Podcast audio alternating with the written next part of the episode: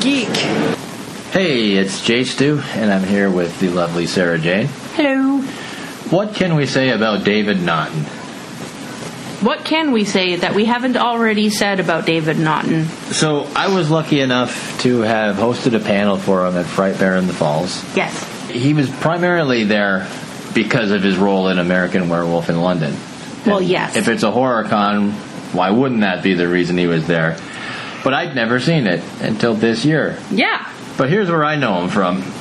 In the uh, 70s and 80s, when I was a kid, he did a run of Dr. Pepper commercials. Yeah, he did. And I knew of them because they were on all the time, like Saturday morning cartoons Yeah. at night, everything. I I mainly remember them from Saturday morning cartoons because they were, you know, it was like a pop. So Yeah. you want kids, cartoons, and sugar all in one go. And I never told him this at the con, but I'm pretty sure like those commercials are the reasons I tried Dr. Pepper in the first place and why I'm still drinking it today. Shout out to Dr. Pepper if you want to like send us some free samples. And I also knew him from, well, he had a top five hit on the radio in the late 70s called Making Making It. It which uh, was from a TV series of the same name. I knew it because for some reason I own the Meatball soundtrack. I love the movie Meatballs, and it was in that um, cab. It wasn't the cabin; it was like where they have meals and everything. Yeah, they were having a party, and there's Yeah. an iconic scene where Bill Murray's dancing to that. Yeah, they had it cranking, and I was like, "Oh my god, that was so." And of course, awesome. I, I knew him from other TV appearances. Like I was, we we actually told him at the show that literally like a few days before they announced his appearance, we had just seen him on MacGyver. So I got to see American Werewolf in London finally before we did the panel, and I, Yeah. I loved it. It was a great movie, great effects. fantastic movie, and the the visual and special effects for that movie were just for its time out of this world. Like it, it's just top notch stuff. Yeah, And I said this in the panel for an '80s movie, you can't tell it's an '80s movie. No, Like it still holds up. Oh my god, yeah. Um, I didn't like. I never liked the ending. I always got sad. Kind of ends abruptly, It right? really does. Boy, does it. And I was always like, no, there's got to be a way to save him. Spoiler: If you haven't seen this movie by now, get out from under the rock you're living under yeah. and see this movie. There's no spoilers. This movie's from the 80s. Come on.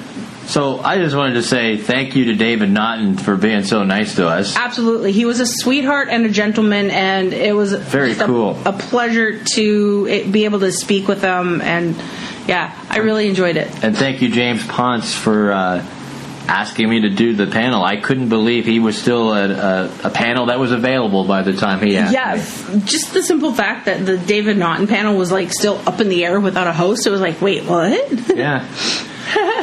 so, without any further ado, yes.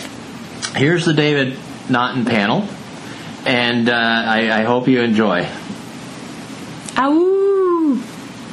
Got some questions for you right off the bat here. Um, have you ever worked in Canada before? Yes, I have, uh, both in Toronto uh, and in Vancouver. Uh, see, in the Toronto, I did a, an episode of The Twilight Zone. Do you, do you remember the Twilight Zone TV series? Yeah. When that was going on? And, uh, Sorry. that's all right. Um, hello.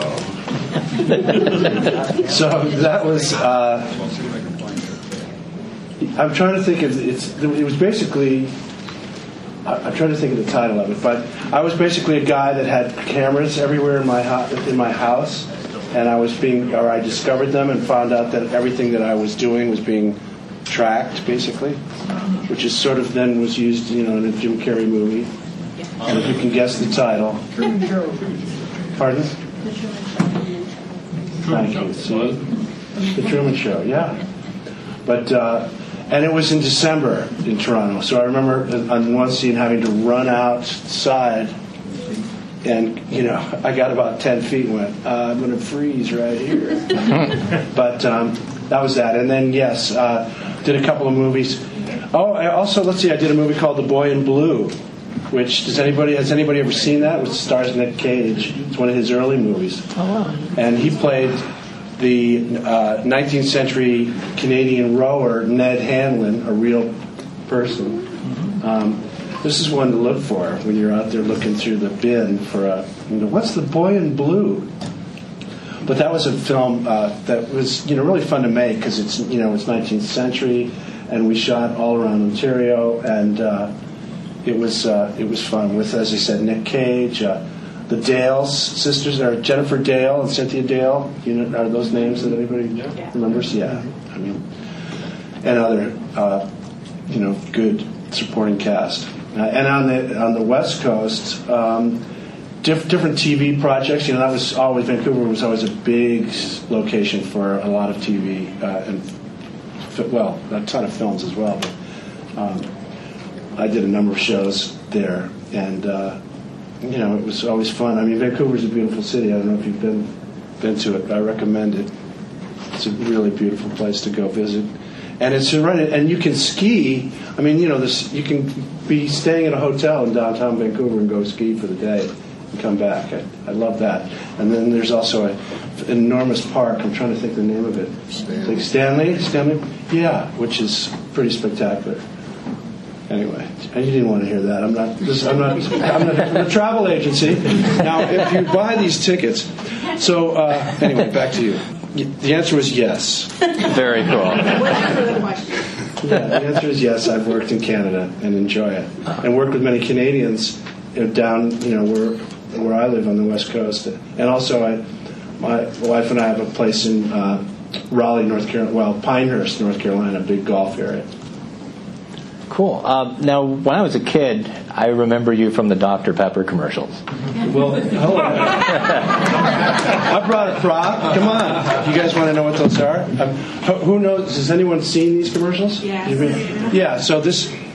I, I didn't get the question yet. So Well, I was just I wondering, um, how did that come about? And they were on all the time, I remember. So you must have been getting recognized everywhere, I would have. Yeah, that was sort of one of the first things um, that sort of brought me to national attention were, were, this, were those spots. You know, I, I had uh, graduated from the University of Pennsylvania in Philadelphia. and I knew at that point during those times I wanted to be an actor. I knew before that that I was wanting to pursue acting. My older brother James Naughton uh, was already establishing himself in New York, and so I. Uh, you know, I, I applied to drama school in London because I thought, hey, you know, wouldn't it be great to study? Wouldn't it be great to live in London? And so I went over to a drama school called LAMDA, which is the London Academy of Music and Dramatic Art, which was kind of funny because there wasn't a lot of music involved. But it was an opportunity to study acting uh, and, and really learn classical, you know, approach and the British approach to acting, which is not, you know, which is very dissimilar to American approach, which we can talk about, but I don't think that's a, that's for another howling experience. Uh, so, um, I don't know. where, where, where should I go with this? Uh, well, uh, my next question. Oh, for Dr. Pepper. Dr. yeah, Pepper, yeah. Yeah, I lost my train of thought because I was going, God, LAMDA, that was so long ago. This was so long ago. The advantage of going there was that as students, it was pretty inexpensive. I mean, I don't, you know, uh, for the time, and this, was, you know, in the 70s. Uh, but uh, also, we got to see every great actor on the West End. I mean, you know, I, and I also worked, you know, offhand, you know, as they say, being paid out the out the back door at the Royal Court Theater. Down the street was this little show called the Rocky Horror Picture Show, which was premiering. You know, um, got to see Laurence Olivier on stage, John Gielgud, Alec Guinness, Paul Scofield on stage, which is a totally different experience. You know, and as an acting student, you're just kind of like, oh my god. And we also had at LAMDA, we had some some of these. John Gielgud came to LAMDA. Um, and other working actors in the West End theater come and talk to us. And so what we got a chance was to realize that these are real people. You know, these aren't just names you've read, you know seen or heard or films. They actually, you know, get up in the morning and they go to work and they happen to be working in theater that night. So it gave us a chance to really realize that you know that can happen. It can happen to you too. So that was that. You know. Um, Cool. And then five years after that experience of going to LAMDA, I stayed there two years. The problem was for me, I couldn't work there, couldn't really make the contacts, which is really what you want to try to do when you're starting out as an actor. Is who do you know? You know, who do you know? Who who's going to be the one to uh, get you to a door that may open or not for you? So there weren't a whole lot of contacts to be made for me as an American uh, acting student. So I came back to New York and. Um, uh, just started, which was the last thing I wanted to do was like start in New York as an actor. Like here I am, Manhattan. Now I grew up in Connecticut, so going to New York was, you know, uh, something that we did as a family uh, when I was young, and just the thought of this big, huge, you know, the, the you know, the, the, concrete jungle of Manhattan was not where I thought I'd try to start my career. But uh, it so happened that um, I did uh, start, you know, off Broadway, you know, auditioning for. When you come out of drama school, you think you're ready for, you know, anything, and uh, I felt quite prepared. And I, it's just so funny. I, as it happened, I, I got a job with the New York Shakespeare Festival. Uh, they did, you know, plays in the in Central Park, and it was for uh, a production of Hamlet, starring Sam Waterston. Uh, and so I uh, was there. I was there. I was. I used to say if there was a Tony. Now the Tonys are the Broadway awards, and we moved to the Lincoln Center, so it was technically a Broadway show, but a limited engagement. This this production of Hamlet was four hours long, if you can imagine. We did the un- uncut version, the long version of uh, Hamlet. It was a long play. It was. I wanted them to say, "Why don't you say like bring a lunch?" You know, on the ads, but. Uh, it was you know there that I got had a commercial agent it was interested in sending me out for things and one one day I went and said hey there's three commercials for Dr. Pepper. Do you know what that is? I said, I'm familiar with Dr. Pepper. yes. And they used to have different things. I mean, it used to be, you know, so misunderstood was the, the whole idea of the jingle. Um, and uh, so I went to this audition, and it was all these, you know, New York dancers. I mean, you know, we're talking about probably the best kind of, you know, the best in the world, really, in terms of shows.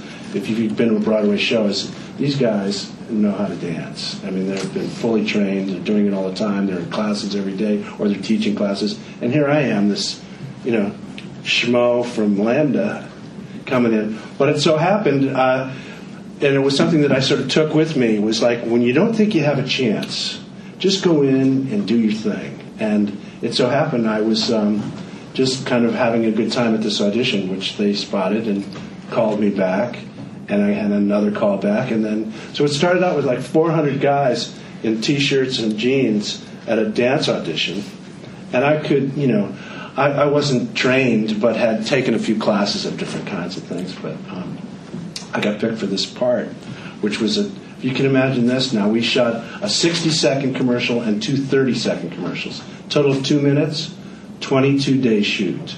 Now, 22 day shoot, you know, uh, many of you know, maybe been involved in, in little films or independent films.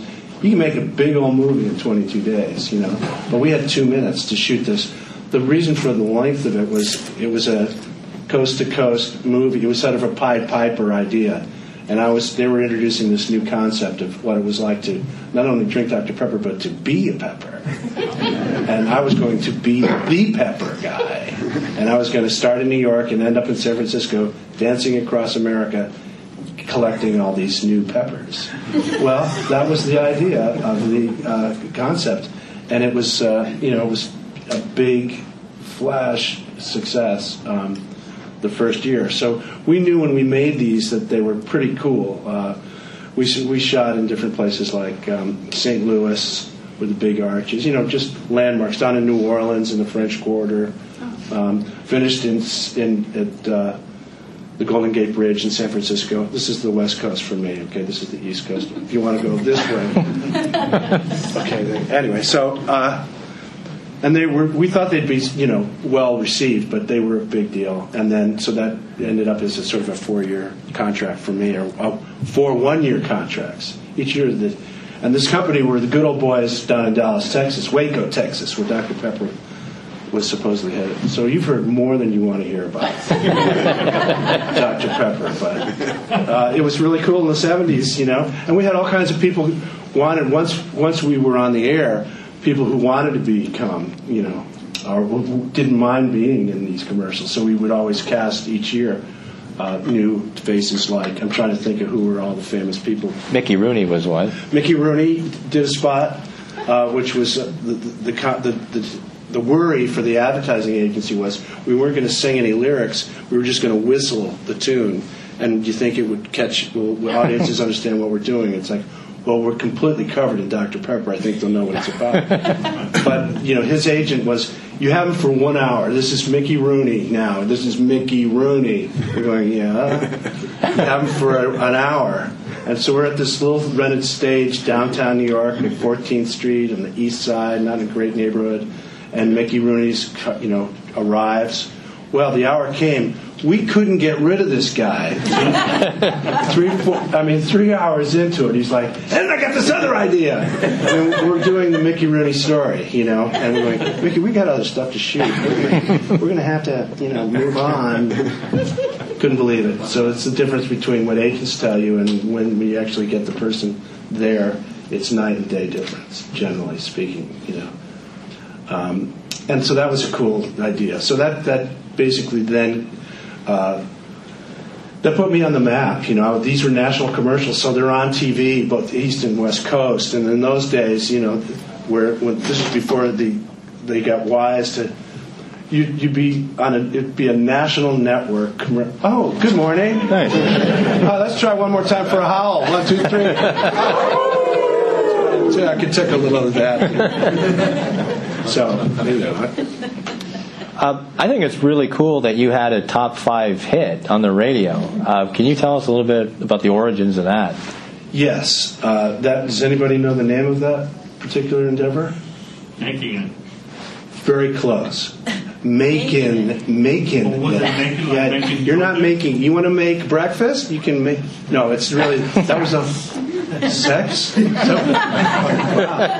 went really. We went 180 right there. We had minors in the audience. But that was a series uh, on ABC. That's really what you know from the Dr Pepper the, uh, these producers from LA had this show based on Saturday Night Fever called Making It, a pilot with an uh, 13 episode order already at Paramount. And so they would say, We're going to do a series and we're just going to. ABC gave them 13 shows to do and figure it out. So they came to New York, where I was living at the time, and said, We want you to be in this show. Uh, and it was, a, you know, as I said, it was a spin off of Saturday Night Fever, which was obviously a huge hit. So uh, went out to L.A. Holly, you know, in, in Paramount Studios, started the show, and it turned out that the part I was cast for, there were two, basically two of us. Uh, the guy who was the young guy working hard and going to the disco, and his older brother who didn't get along with you know mom and dad, but was like the disco guy. That was the original part I was cast for, with the older brother who was at the disco.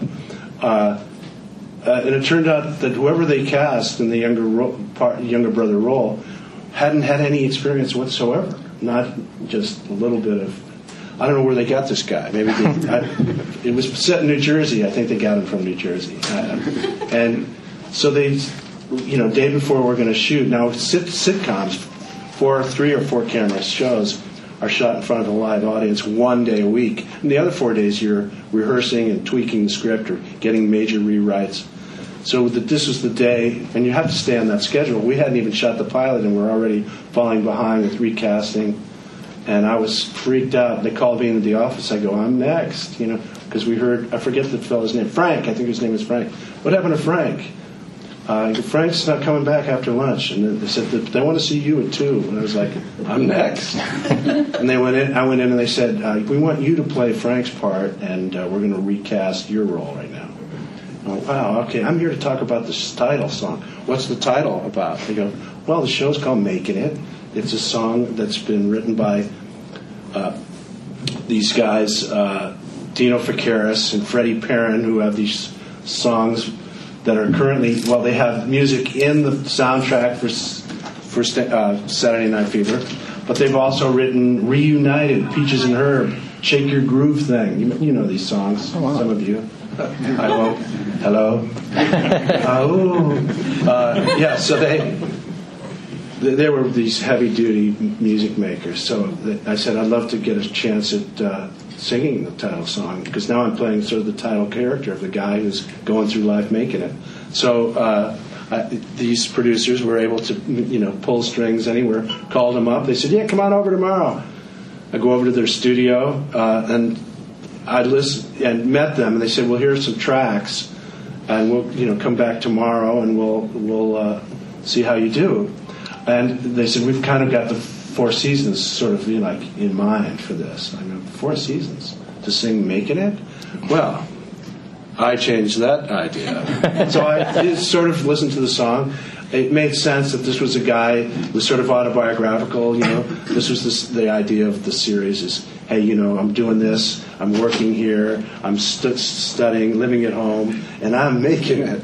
Well, uh, so I, I went back, the, you know, that next day and, and sang for them, and they went, "Where are you from?" I said, uh, "Connecticut." He goes, "It's it sounds a little Connecticut." I went, oh, uh, I went to school in Philly. He goes, give me Philly. I want Philly. so I'm in a studio going, give him Philly. That's the kind of direction you get from, from guys, you know. So that's what I did. I gave him Phil, I'm making it, you know. So I sing this song, and they go, yeah, let's do it. So it was sort of Thanksgiving weekend for us. Thanksgiving's in November. And uh, over that Thanksgiving weekend, we knocked out this uh, song in about 10 hours or so. Tracking, 24 tracks. I've never been in a 24 track studio. Well, actually, I had. I sang the jingles for the Dr. Pepper stuff, so I felt like I was trained, I was qualified. and so RSO label re- uh, re- uh, released the film, the, this, the song, the single, on a 45. Now, RSO is Robert Stigwood organization. You know, they had this little group called the Bee Gees, which was their main group, and uh, so they had the rights, and they were going to release it, and it was on their record label. And I signed a contract with RSO. Little did I know they wouldn't be in business very long, because the Bee Gees wanted, you know, wanted out. You know, this is back. To, really at the beginning of those times when bands were going, wait a second, why do we need you? You know, uh, it's not like today. You know, I mean, this is before computers. You know, you couldn't have just a program and sing it. You know, and make your little sound studio at home and make your own album, as many people have, and darn well too. This was you had to go through the 24 track. You had to buy studio time. Things were expensive. So whatever the uh, the Bee Gees had a falling out with RSO, so they RSO said we're just going to disband the label, and out with you know many of their other artists was my making it song. But it started at like 80 something on the charts, kept you know climbing up the top 40, went to number five, and I was looking, going, I'm ahead of Eric Clapton. How, how, how'd that happen?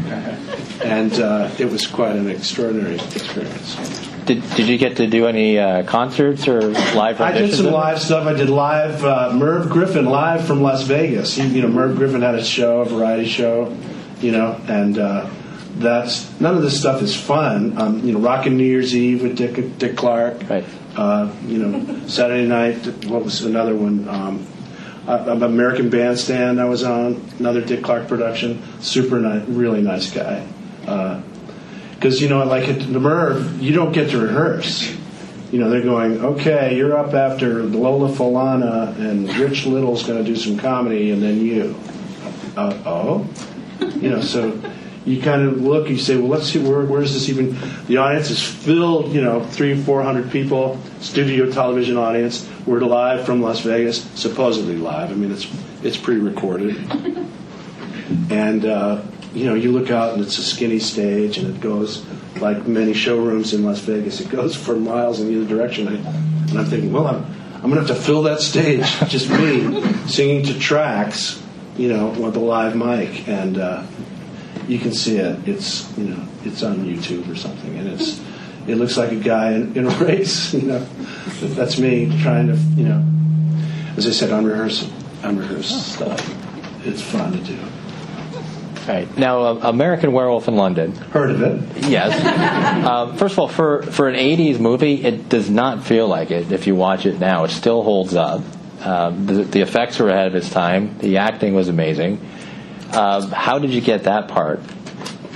Uh, you know, that was one of the easier things I've ever had to, you know, sort of secure was that uh, it wasn't a big screen test. I've done step tests and things for projects I didn't get.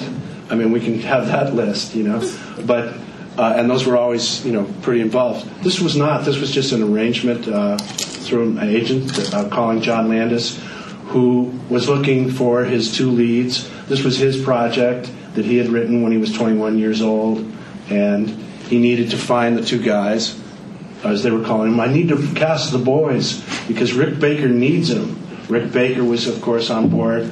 These were uh, they were collaborating together, John and, and Rick, on this movie, and he needed to. Uh, Rick needed the guys as soon as possible to, to start torturing them, which is what, what happened to us. So. Uh, John just basically in his office at, Universal sat down and we talked about just things and let, let me get to know you. He is uh, he had already been coming off of uh, Animal House and the Blues Brothers, big hits. So you don't really know. You know, you're sitting in the waiting room going, I don't really know what this guy, this director looks like. Let alone, I was quite surprised to see we were about the same age. You know, and that uh, here we are in 1980 uh, October, and uh, we're we're talking about this movie. So he's a very funny, high energy guy. He gives me the script and says, "Read this. Call me tomorrow." Writes down this office number. This is all unusual in terms of what I was, what my experience was as an actor, like how things work. Everybody has their own way. And I went, okay, I'll read the script and call you tomorrow. So I'm in, I'm going home going, hey, I want to read this cool, An American Werewolf in London. He didn't say much about it in our meeting. Um, and so I read it, and it was, you know, pretty cool. You know, there's like one line of David transforms into a werewolf. Turn the page. Oh, scene six. So you see, you know, there wasn't a big long description of what that was going to entail. And I called him the next day, and he said, so do you want to be a werewolf? which was sort of like you know the tagline. Wouldn't you like to be a pepper too? So he was saying, "Would you like to be a werewolf?" Uh, I went, "Okay, I think I would." Uh, what's that going to entail? He says, "You got to get over to Rick Baker's uh, shop right away." And I went over to Rick Baker's shop, which was this like rented space because Rick, you know, in the last few years, I mean, from now going back, had his own building with over 100 employees, seven Oscars on his. But when I met him, he had rented this rented garage space with a you know a bunch of look like high school graduates who were keen to be apprentices in the makeup it, it, business, which wasn't a business, but they wanted to learn from Rick, and Rick taught these young guys what was going to happen. And I went in to his shop and said hi. He goes, "Who, who are you?" And I'm David Naughton. He goes, what which role are you playing? I said, I'm playing the role of David. And he goes, I feel sorry for you. that should have been my first clue. You feel sorry for me? Well, uh, so we got right into doing the you know the makeup, which he says, now this is going to, you know, there wasn't like anything I could do research wise about who's Rick Baker. You know, let me Google Rick Baker and see who he's worked with and what should I know about Rick. Nothing. You just kind of, you know, and at that time I was you just kind of go go all in. You know, you're all in or you're not. And particularly for when it comes to this kind of special makeup, you can't hold back. Any no hesitations. What do you want me to do now? Okay, we're going to do. And they did molds, and I'm sure many of you have seen scenes or maybe the extra scenes. So I don't need to explain it. But you know, we did molds of my arms and my legs, and it's you're in a quick drying vat for like 20 minutes, and then you try to pull your leg out of it, you try to pull your arm out of it, and then they have the beginning of what's going to be a mold of your exact arm or you know leg, or, and that was all interesting and fun. But then it said, now we're going to do your head. I go, my head? Uh, yeah, we're going to do it five times. You know, some straight, some neutral, some with growl, some with snarl, and it's going to take you know 20, 20 minutes or so a piece each time, and um, we don't have to all do them in one day. Oh, okay. I may not come back. Uh, and found out what that was. And that's a whole different experience when you get a mold of your head. Um, it's it's not fun. You know, it's you, you got to trust that they know what they're doing. I said, "Have you've done it before?" I said, "We did it once." oh, is he still here? Yeah, he's still here. so they do, and they do this mold, and it's just like if you broke your arm and they put this, you know, like a cast of it. They do that to your head, and uh, you're just basically breathing out of your nose, and uh, you're waiting for them to take the damn thing off. And they go, "This is great," you know. So that was it. This was all before we even started shooting the film, you know. But I wanted to just impress upon how quick this thing, the beginning and to the end was. I met John Landis in October. The, the following August, the movie was released. So, and in that time, we went to England and shot this 10 week or so uh, movie. Had an editor there. Uh, there were just a few of us with work permits, and we were. They had apparently already uh, uh, scouted locations for Paris. Our film, in case we couldn't get, because we were fighting with, we, the company was fighting with the British Equity to get permission for work permits for us to be there to make this movie, where they were insisting we, yeah, John, uh, interview and audition other actors for these roles. They go, oh sure, we'll we'll hold auditions for those roles. The molds are already being made back in L.A. But yeah, we'll do whatever it takes to get these these work permits, which is what you have to do. You have to jump through a lot of hoops to get things done. But they were scouting locations in in France uh, in case we couldn't. Now every other role and all the jobs and all the crew are all British, you know and yet it was still a struggle to actually get permission to shoot this movie. So oh. they go, "What's the movie about?" And John wouldn't give the script. You know, these are all supposedly. It's funny he wouldn't give the script to them, although it was all over Hollywood when he was trying to raise financing for it. Um, huh. They were keeping it a secret. I'm sure. I don't know if they would have given him permission if they read the script. what actually happens? These people are getting killed. So, how was Landis as a director? He's uh, he's um, you know a ball of energy. He still is. I mean, he's still a very bright guy with tons of energy. He likes to play jokes. He's always putting you on. Um, that's probably not everybody's uh, you know way to work. It's like be sincere. Tell me, but he's not like that. You know, and it keeps but that keeps the atmosphere light.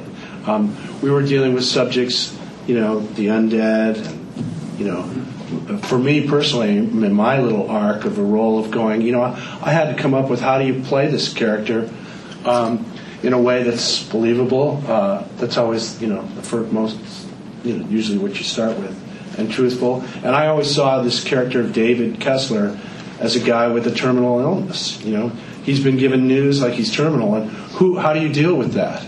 You know, that you're you're dealing with. Uh, um, you know, you've been given a death sentence and you don't believe it. And that was more helpful than you're going to turn into a werewolf and you're part of this thing, you know, this undead, the unnatural.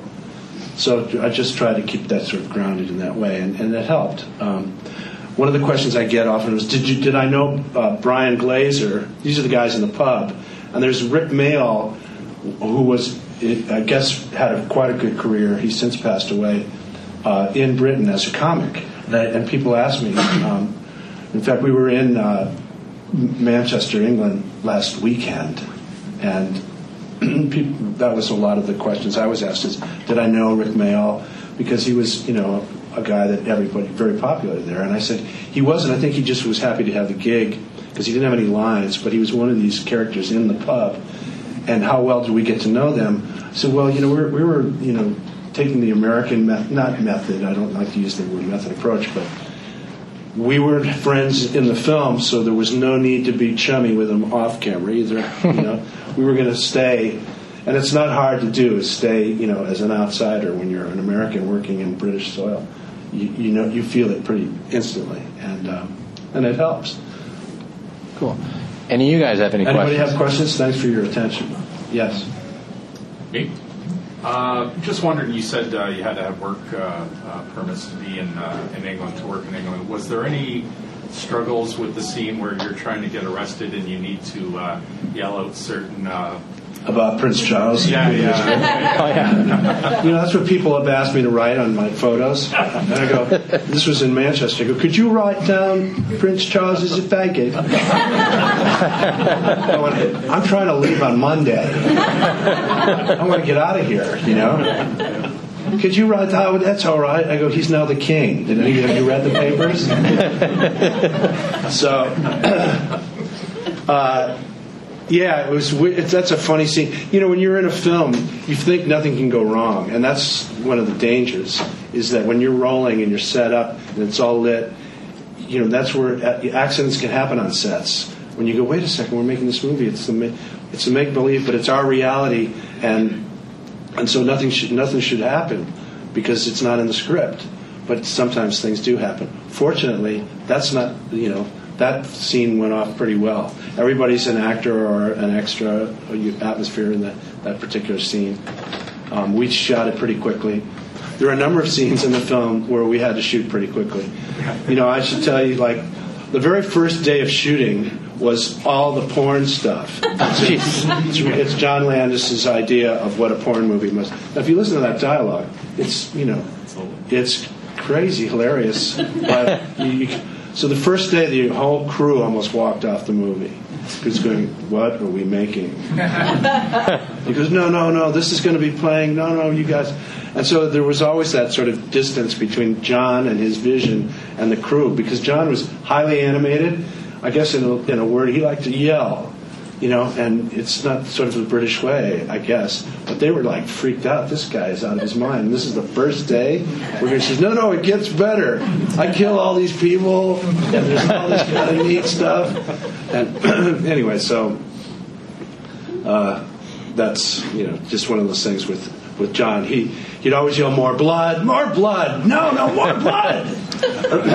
he had a thing with Rick, excuse me, where you know during the transformation, which I should tell you, that was the last thing we shot. We shot the entire movie and just had the transformation to shoot.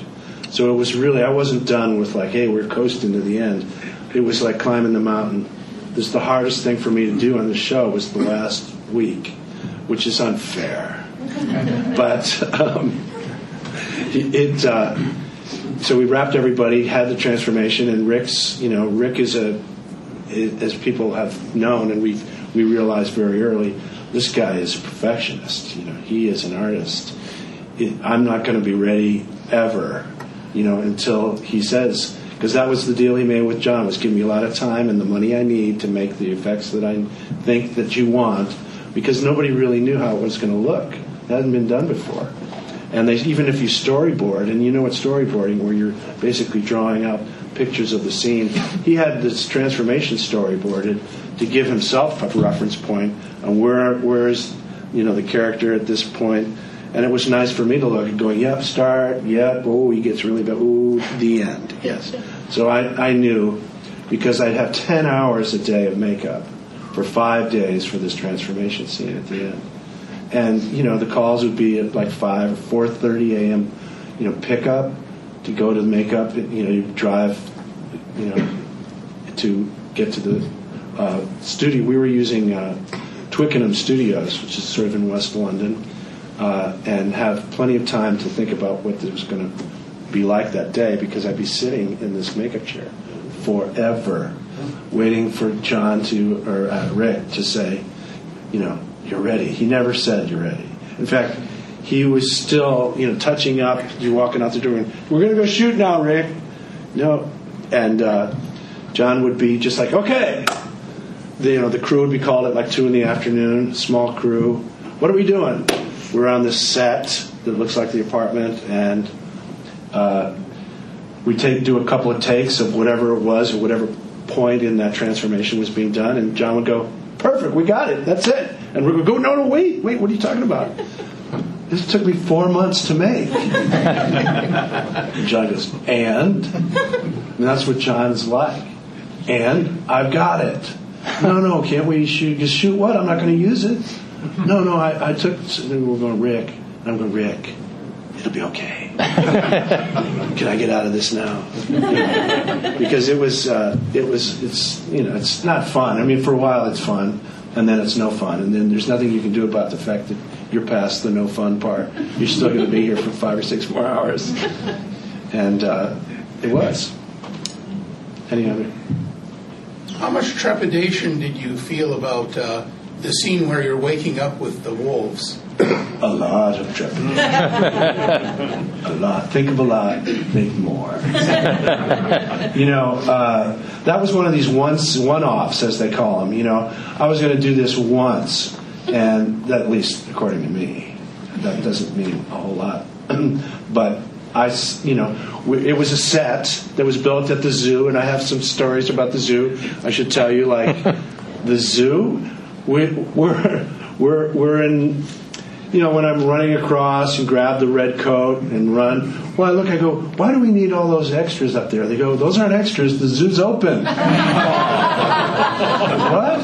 Come on. We overstayed our, well, you know, the allotted time, and then the zoo opens. You know, you have until two hours before it opens to shoot this little scene. But they had other things, they always add stuff. Well, while we're here, why don't we, you know, so there was that stuff. There was the lady that I come out from behind the the bush, and there's the lady, you know, who doesn't say anything, and I just go, "Excuse me." Well, they tell an extra. They get this lady who's an extra for the day. Now, she's just there to make a few, you know, a few bucks, and she doesn't know what she's necessarily going to be asked to do, if anything. But they ask her if she'd come walking down the path, stop. The man's going to come out from behind, say something to you. You don't have to re- reply, and then he's just going to dive and exit this this little thing, dive behind the bush. Okay, well, she didn't realize they don't tell her that I'm going to be naked. they didn't tell me I was going to be naked. So she was freaked out. In fact, if you look, her eyes are like, "Oh my god!" and they just stayed there. You know, cut. She's like, "Can I look now?" yes, you may look now. Man. That was one, and, and uh, you know the naked, you know the naked American man stole my balloons. I've had to write many times on pictures. Uh, that kid's about fifty now, I'm sure. but um, you know, uh, oh, and the wolves, which was your question originally. I think it's time for a howl. What do you think? One, two, three. How's that? Are you picking that up on your recording? That's good. Uh, so it was once one a one-off basically. I said I'm going to just do this once. They go, okay, we're going to bring in the wolves.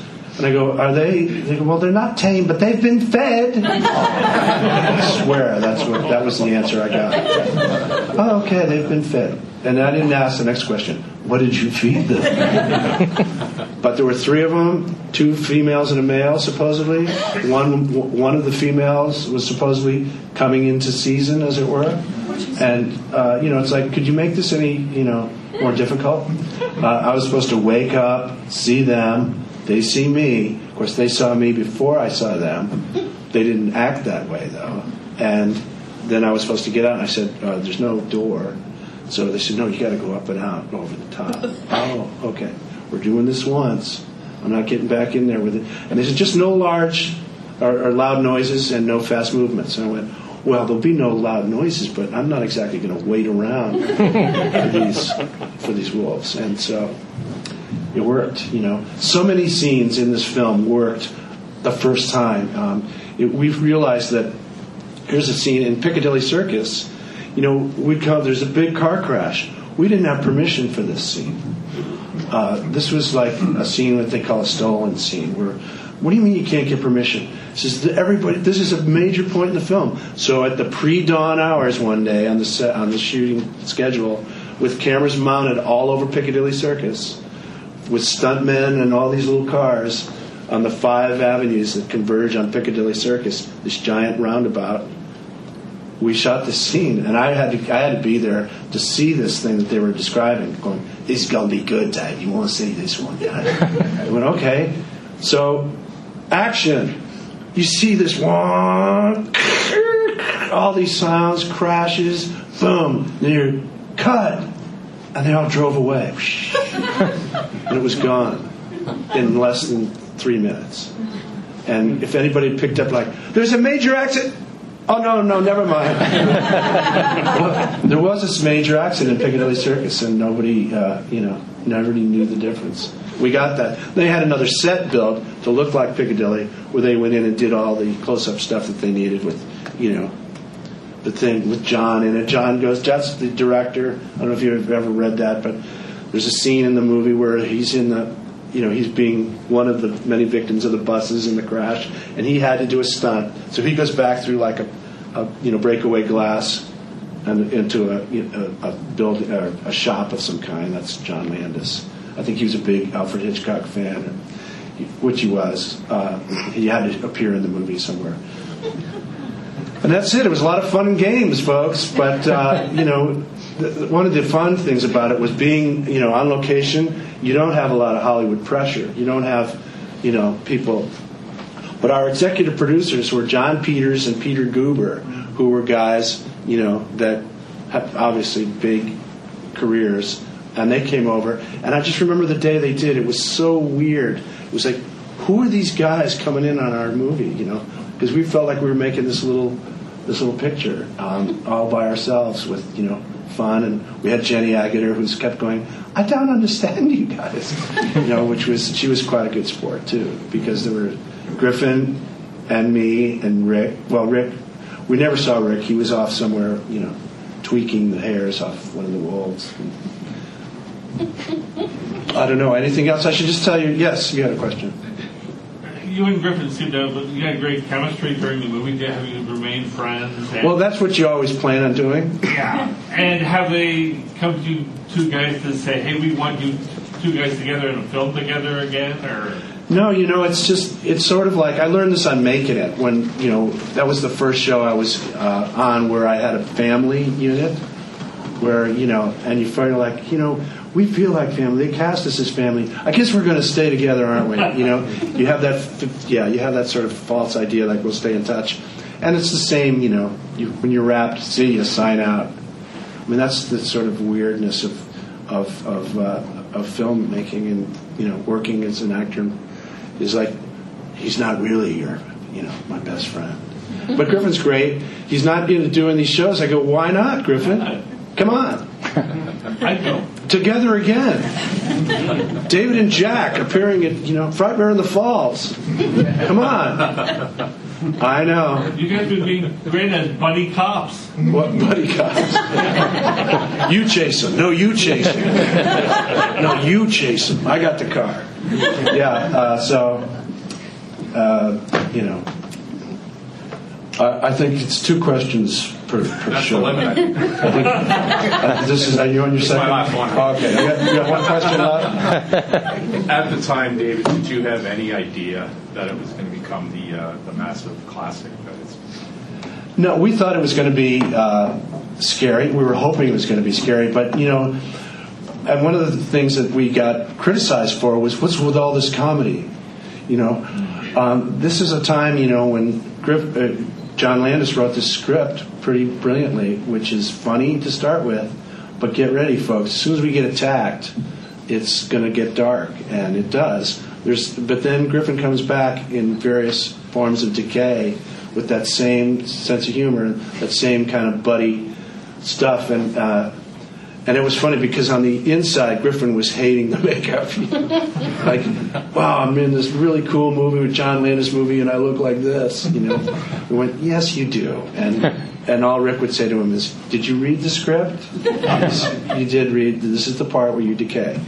Uh, but so we had. I mean, how do you predict anything? You know, movies with much bigger budgets than what we were doing. Uh, you know, are usually earmarked to be this is going to be a smash. Studios who are experts, and you know, look at all the flops in the world. How many times you never know. Um, and I, will tell you, this wasn't a hit right off the bat. This wasn't a right out of the gate release. John knew he has a following because of the Blues Brothers, which was you know massive global film, totally different. Kentucky Fried Movie is another wacky thing. So he was into the comedy music thing um, Thriller, of course, which was uh, you know coming. Well, obviously wasn't out; came out after ours, but you know, so people were going to see a John Landis movie thinking they were going it was going to be a yuck, you know, a lot of laughs, and so the poster said from the director of Animal House, a different kind of animal. That's what his you know marketing strategy was. This movie is not Don't come in here thinking this is going to be, oh, you'll laugh until you don't, you know. It, and a lot of people left. I saw people leaving, oh, it was too, oh, it was way too, whatever, horrific. I was scared. I go, well, stick around because it gets scarier. so we didn't know. I, I certainly had no idea. Um, it was just a couple of just an anecdote. The first time I saw the movie was alone at Universal because I was going to be doing some publicity, and I said, "Well, I got to see what." You know, I remember my experience shooting this movie, but what you shoot and what you see are always so different. You know, and and uh, it, this is one of those films where everything we shot is on the screen. I mean, there wasn't there not bonus scenes left and to 15 minutes cut out of the movie. It's a tight 96 or whatever it is. And uh, we shot every scene that was written by John, with the exception of a few ad libs. Thank you very much. It's a cold and a wet out here. Thank you. uh, but very few, you know. But uh, that's the thing. And and so uh, when it came time to premiere, it was like August 1981. We're in Times Square in New York, and I bring my parents to op- our opening night um, in Manhattan, the Loews Theater in New York City, Times Square, and there's all this press there, and some of these big film critics, Siskel and Ebert, those guys that used to be big film critics. So I, I'm spending the time. They go, you got to go talk because there's always publicity people going. You need to go speak to such and such now. I'm going. I got to tell my parents what this movie's about. I got to. I'm trying to prepare my mother for what she's about to see. But what I didn't realize, I really had to prepare my father for what he was about to see, because afterwards, I remember he was asked by someone, an interviewer, "What did you think of the movie?" And he said. I I really I don't know what to say. Perfect, Dad. Thanks. That's all. That's all I got from my dad on that. So this is not a movie that was really made for you. I think is how I started. Oh boy. But that's it. Um, uh, you know, I think, it, as I said, it didn't start as a, a hit. It was there was uh, mixed reviews, and the criticism being, "What about this horror comedy?" You know, juxtaposed, and uh, but Rick's makeup was one made it a must see for people. You know, that transformation scene holds its own uh, as far as never seen. You know, never really been done in bright light, not with trick cameras or you know sleight of hand. It happened right in front of you, and we filmed what had happened. Rick's brilliance of you know making a hand that stretches. It's not like a balloon where it'll just distort. I mean, they built this uh, arm, which they wouldn't give me, of course. Can I have the arm? No. uh, and all these other effects, you know, and uh, it, it's pretty special. So it blew people's minds. They would see it again and again, and you know, it, it, it made a lot of people want to become makeup artists and special effects artists. I don't know if there are any in the room, but you know, some people gave it a lot of thought. Like, I, that's what I want to do, and and there's nothing really more flattering, you know, really, than to have somebody uh, say that was so good, I want to do it now. So that's what Michael Jackson said. you know, Michael, come on. There was a point where he was doing Pepsi commercials. And I said, I did Dr. Pepper. He's got to do Pepsi. I do this transformation, and now he's got to do Pepsi. I go, what the heck are we talking about? Come on, get your own tender. He was a huge fan. Did he ever contact you? I know he hired John because of. Yeah, he. No, he didn't call me to discuss. Oh, But I met him at a thing. This was when my song was happening, you know, my record. He came, but he was so shy, uh, so incredibly shy. You'd try to go to talk to him, and he'd just be, you know, like some of these great performers, and he, you know, talk about the king of pop. He'd just stand there like, "Are you here for the dance lesson?" You know, that's the kind of vibe you give off. You go, "That's Michael Jackson you're talking to." He was so withdrawn and just like, "Hi." Very, very sweet. tragedy. Yes. I was just wondering, uh, uh, just to change topics, uh, working on Seinfeld, how that was. Uh, Seinfeld was this was I think the second season, ninety one or ninety two. So they weren't exactly runaway stars at this point. Um, the reason I say that is, uh, you know, they, they were still they still had that a- actor angst that are we ever, are we going to get renewed? You know, or does, does the, do they like us? Um, so, but it was fun. You know, it's fun. It was a fun show. It was funny to be on. Larry David, who was the executive producer, uh, he cast me. I think because we had done a show in a couple of years prior to that, before he became like Larry David, the executive producer writer. He was a performer on a show called uh, Fridays, which was a show that was live TV. I mean, live. We did it live on the air. Uh, and it was sort of a takeoff on Saturday Night Live, which I'm sure you've seen uh, over these years. Yeah. So, but this was Fridays, which was the, uh, uh, you know um, a little brother of the show in an attempt. But he was one of the cast members, um, and so he knew you know he knew me from working together on that show. Uh, but it was really you know it's a fun show and it's it's it wasn't for everybody then, but it's again another one of those things that I think has grown in its appreciation. Wasn't Michael Richards on that show? Michael Richards was on Fridays as well, yeah. So, you know, you kind of look through it and you see, um, look through a person's resumes and go, hey, well, there's a thing, you know, on the IMDb uh, app. I'm not sure if you, that's the international international movie database and you see where it says connections. There's a connections little, which I like to look at too, going, what do you mean we work together? You know, on what? And, or and what it does, it says you might have five connections where you worked with the same person twice and the other person worked. Kevin Bacon. The Kevin, yeah, it's sort of like that, but, but uh, well, I think we're about close to running this out of time, and I think I've milked the uh, howl thing a little bit to the very bitter end. But yeah, should we do one more for posterity? On one, two, three. Music to my ears. Thanks for coming. Thanks for listening. To hear more We Got the Geek, check us out at www.wegotthegeek.com and on iTunes.